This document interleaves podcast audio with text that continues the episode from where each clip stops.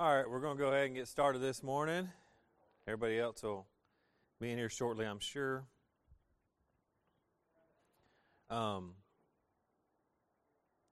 so this week we were reading Jeremiah 2 1 through 3 5.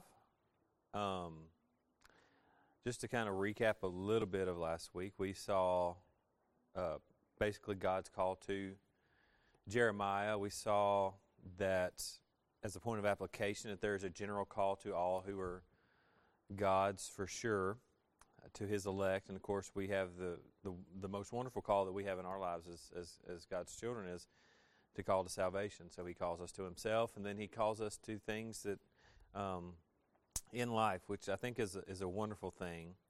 Uh, to start this particular section of the Scripture. Um, I wanted to give you a main idea statement that I thought was very good. Um, and it was in, it was in a commentary by Stephen Smith. It's a commentary I'm using quite a bit in this. But he may it, it makes a very important point about this whole section, and I think maybe about God in general and about God as as it pertains to our lives as well. But that main idea statement is the God who committed to never leave us is the same God who committed to never leave us in sin. The God who committed to never leave us is the same God who committed to never leave us in sin. The reading begins, as you, as you can see in the first few verses, as a kind of a remembrance of young love, um, a, a, new marriage, a honeymoon, so to speak.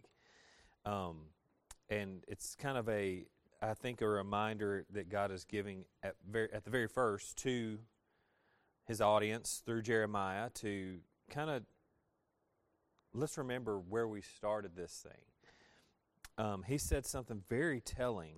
God says something very telling. He says, Israel was holy to the Lord.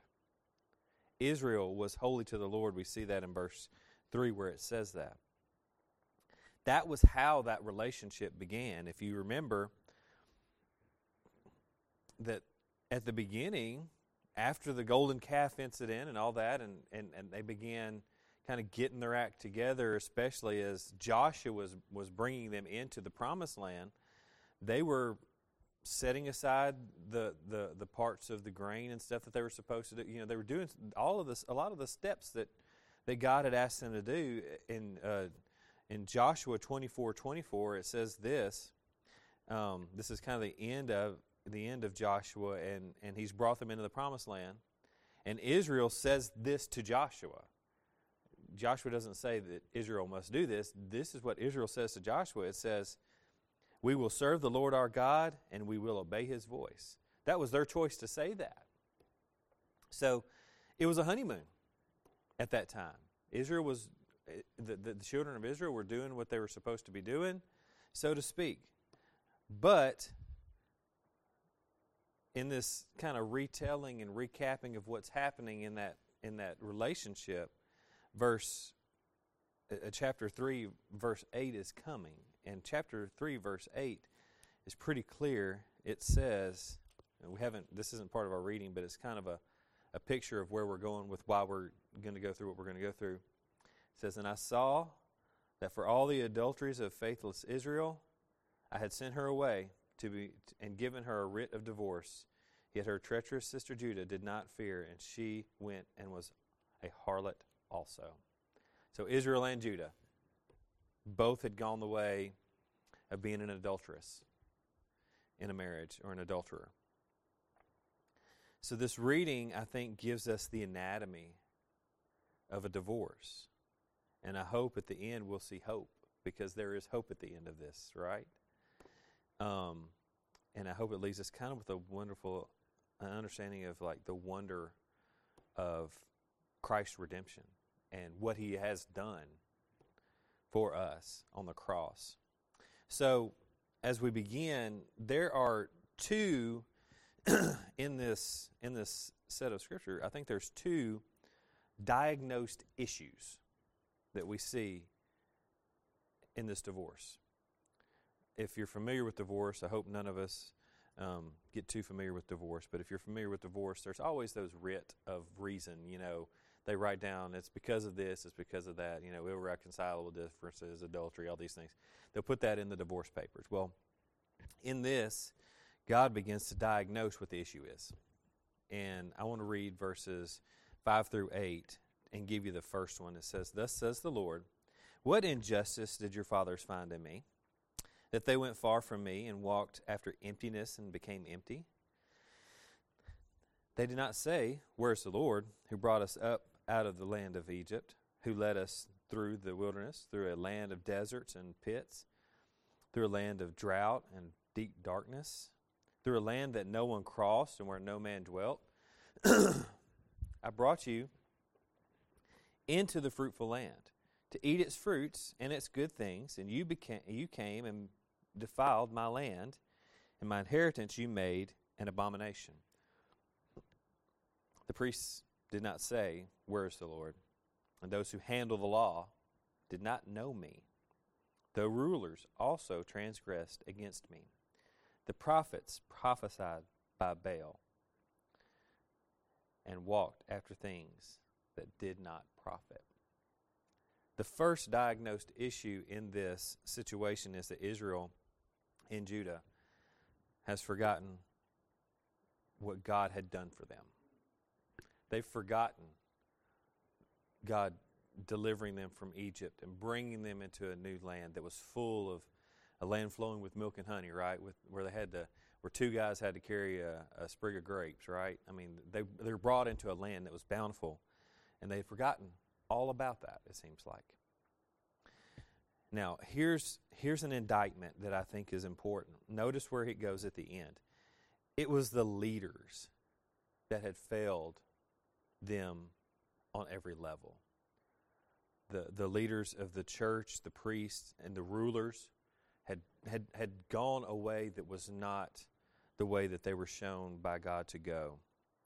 Verse 8 is clear that they, they had left God's word and law. His law wasn't even read by the priests anymore. It says that they they don't say where's the Lord. They don't they don't they don't as they handle the law, they don't they don't look to it for any type of guidance anymore. And thus, which way did they go? Did they go seeking God another way? No, they were led in this way and they willingly went towards idols, into idolatry. And we see this, I think, in I think we see this in the modern church quite a bit with the perversions that we see of who God is. You know, my God wouldn't do that. My God does this and this and this, and it's not the God of the Bible. And we see it's easier for the people if they're not led to go that way.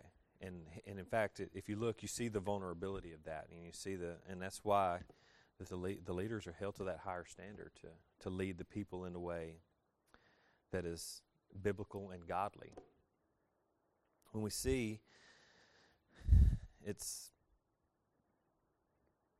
how so many run to other things. That's why they run to other things. They're not led towards towards Christ, towards God. They so they're going to run to something else. Many of us have always you probably heard the the God-shaped hole analogy. Every person's got a God-shaped hole in their heart. No, every every person's heart without Christ is dead, and they run towards something that they think is going to give them life. And there is no life outside of Christ. We know that. And God is clear his leaving his word behind, doing away with it, not letting it be the standard by which we we know him and by which we learn things about him and how we live, it's going to lead to terrible things. Not just, and, and, and we see it here. We see it in this country, this this nation of Judah. We see it and how he talks about how that was the same thing for Israel. Israel did it, and now Judah's doing it. You see, he, and, and it's, it's the way that they're going because of leaving behind the word. Um, Stephen Smith said in the commentary, and I thought it was a very interesting one the greatest concern in the church may not be the people reject God outright, like that, no, there is no God, but that they neglect His word. See, the preacher must fill their mouths with God's word. That's what we, as elders, we hope to, to, to fall into that standard that we fill our mouths with God's word in our church. But all we have to do is look around and we see that there's a lot of, of, of preachers who don't. And here's why. Why, was, why must we fill our mouths with, with His Word? Stephen Smith also said, The Word is the source of life because in the Word we find Jesus. And in Jesus we find the Father. So, the key is pointing to the Word and showing Christ through the Word and showing the, the joy and the peace that we have in Him and, and letting that be what is, is the main focus. And, you know, we can say our church is strong. You know, there's a lot of churches that say they're strong because they have a lot of people there. Um, they have awesome members who volunteer and they have uh, they do great things in their community and do outreaches and and they read their Bible plans and they have preachers who have a great there's some that have preachers have a great knowledge of the Bible. But we cannot neglect the word. We cannot neglect it. It cannot just be something that we take in our intellect and, and never let it be part of changing our lives and, and, and, and reforming us in some way unto the image of the Christ. Um, because the Word of God stirs the affections for God. To know His Word, to love His Word, to desire His Word is to know that, I, that, that this God that has made this great way of redemption for me should stir my affections for Him. Therefore, the more I know, the more I love His Word, the more I, I would I would love Him. You know, because um, I could get up on a on a Sunday morning, and I could preach a stirring sermon, and and everybody think it's the greatest sermon I've ever preached. But if I, it's like it's like the word says, right? But if I don't have love, and that love for God, and that and that desire more for Him, and that love for the others around me, it's just tinkling cymbals. The second diagnosed issue that we see here is that we find Judah in this case, and Israel in the case of, of, of verse 8, where it's talking about, you know, Israel did this and now Judah, you're doing the same thing. What we find is they're trying to find their affection in something else or someone else. They're searching for something else. Um, verse 25 contains a very telling phrase. And this is God talking to Judah, and it says, For I, it's, it's him speaking for them. It's him saying, This is what you're saying to me. For I have loved strangers, and after them I will walk. They had truly forgotten who their love was. And now they were chasing something else, someone else, strangers. They were looking to these useless idols. They were and this was all facilitated, honestly, by the priesthood. They were meant to lead the people to God through His Word. And we find, you know, several places in Scripture where they were adding Baal and other things into the temple area and, and allowing idolatry within the temple.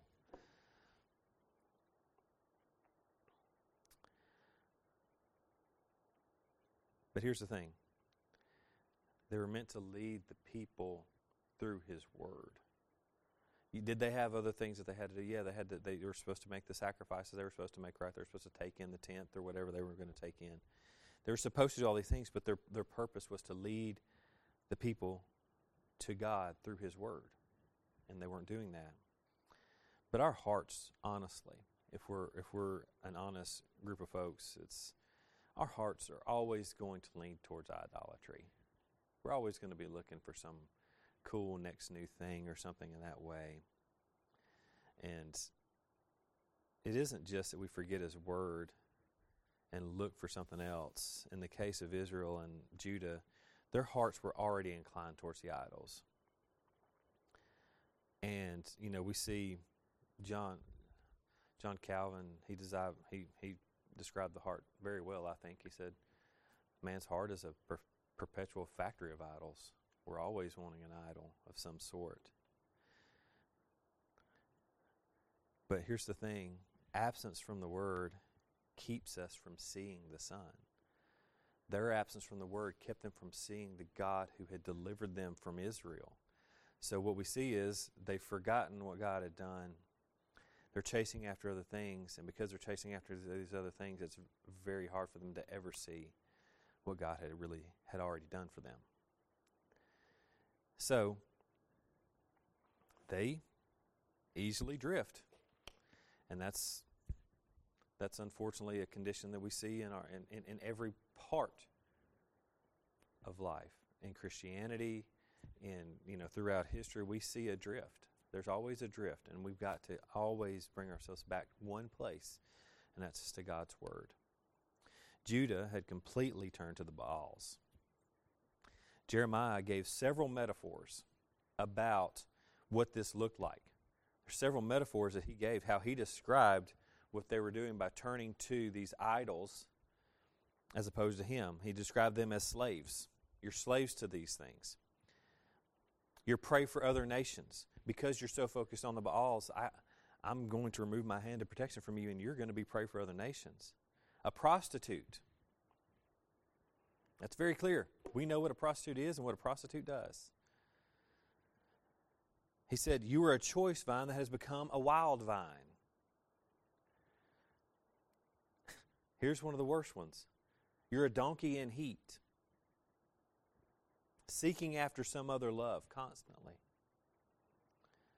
A shamed thief, a thief who got caught and is shamed. And how about this one? You're a bride without a wedding dress.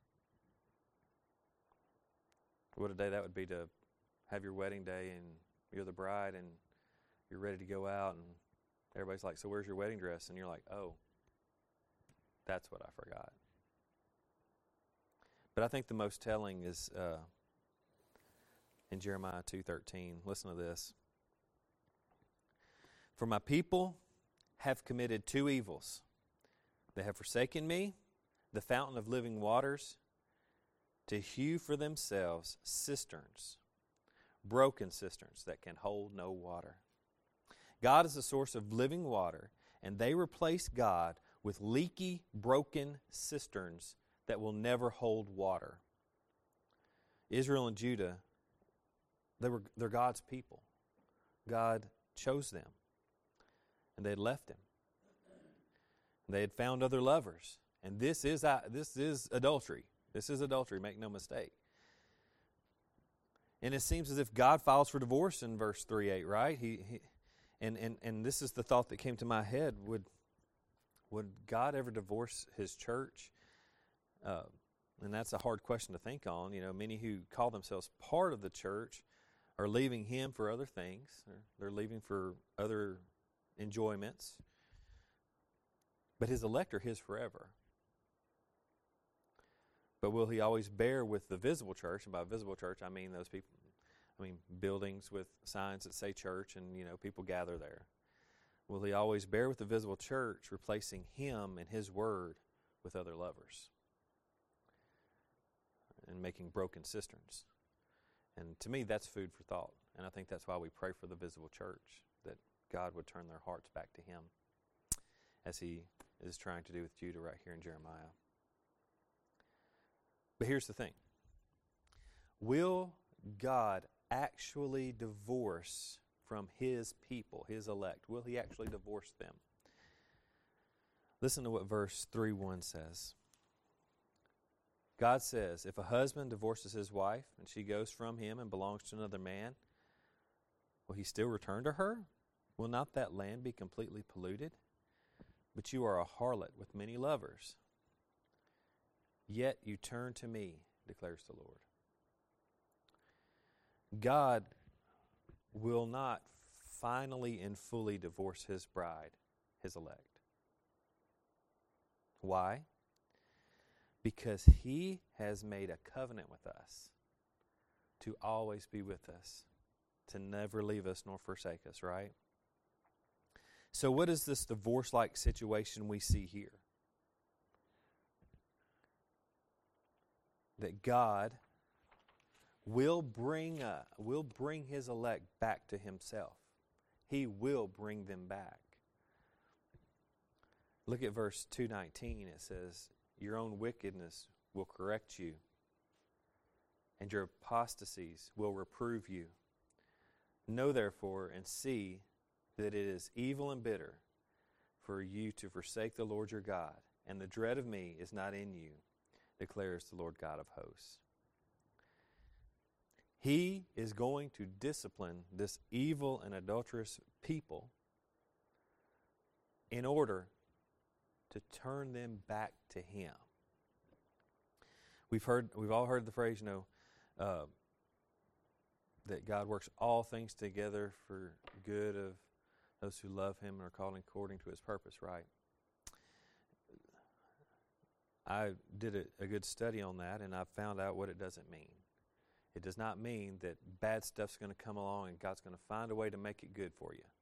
No, He, whatever it is, whatever He brings to our lives, it is for our good to draw us closer to Him.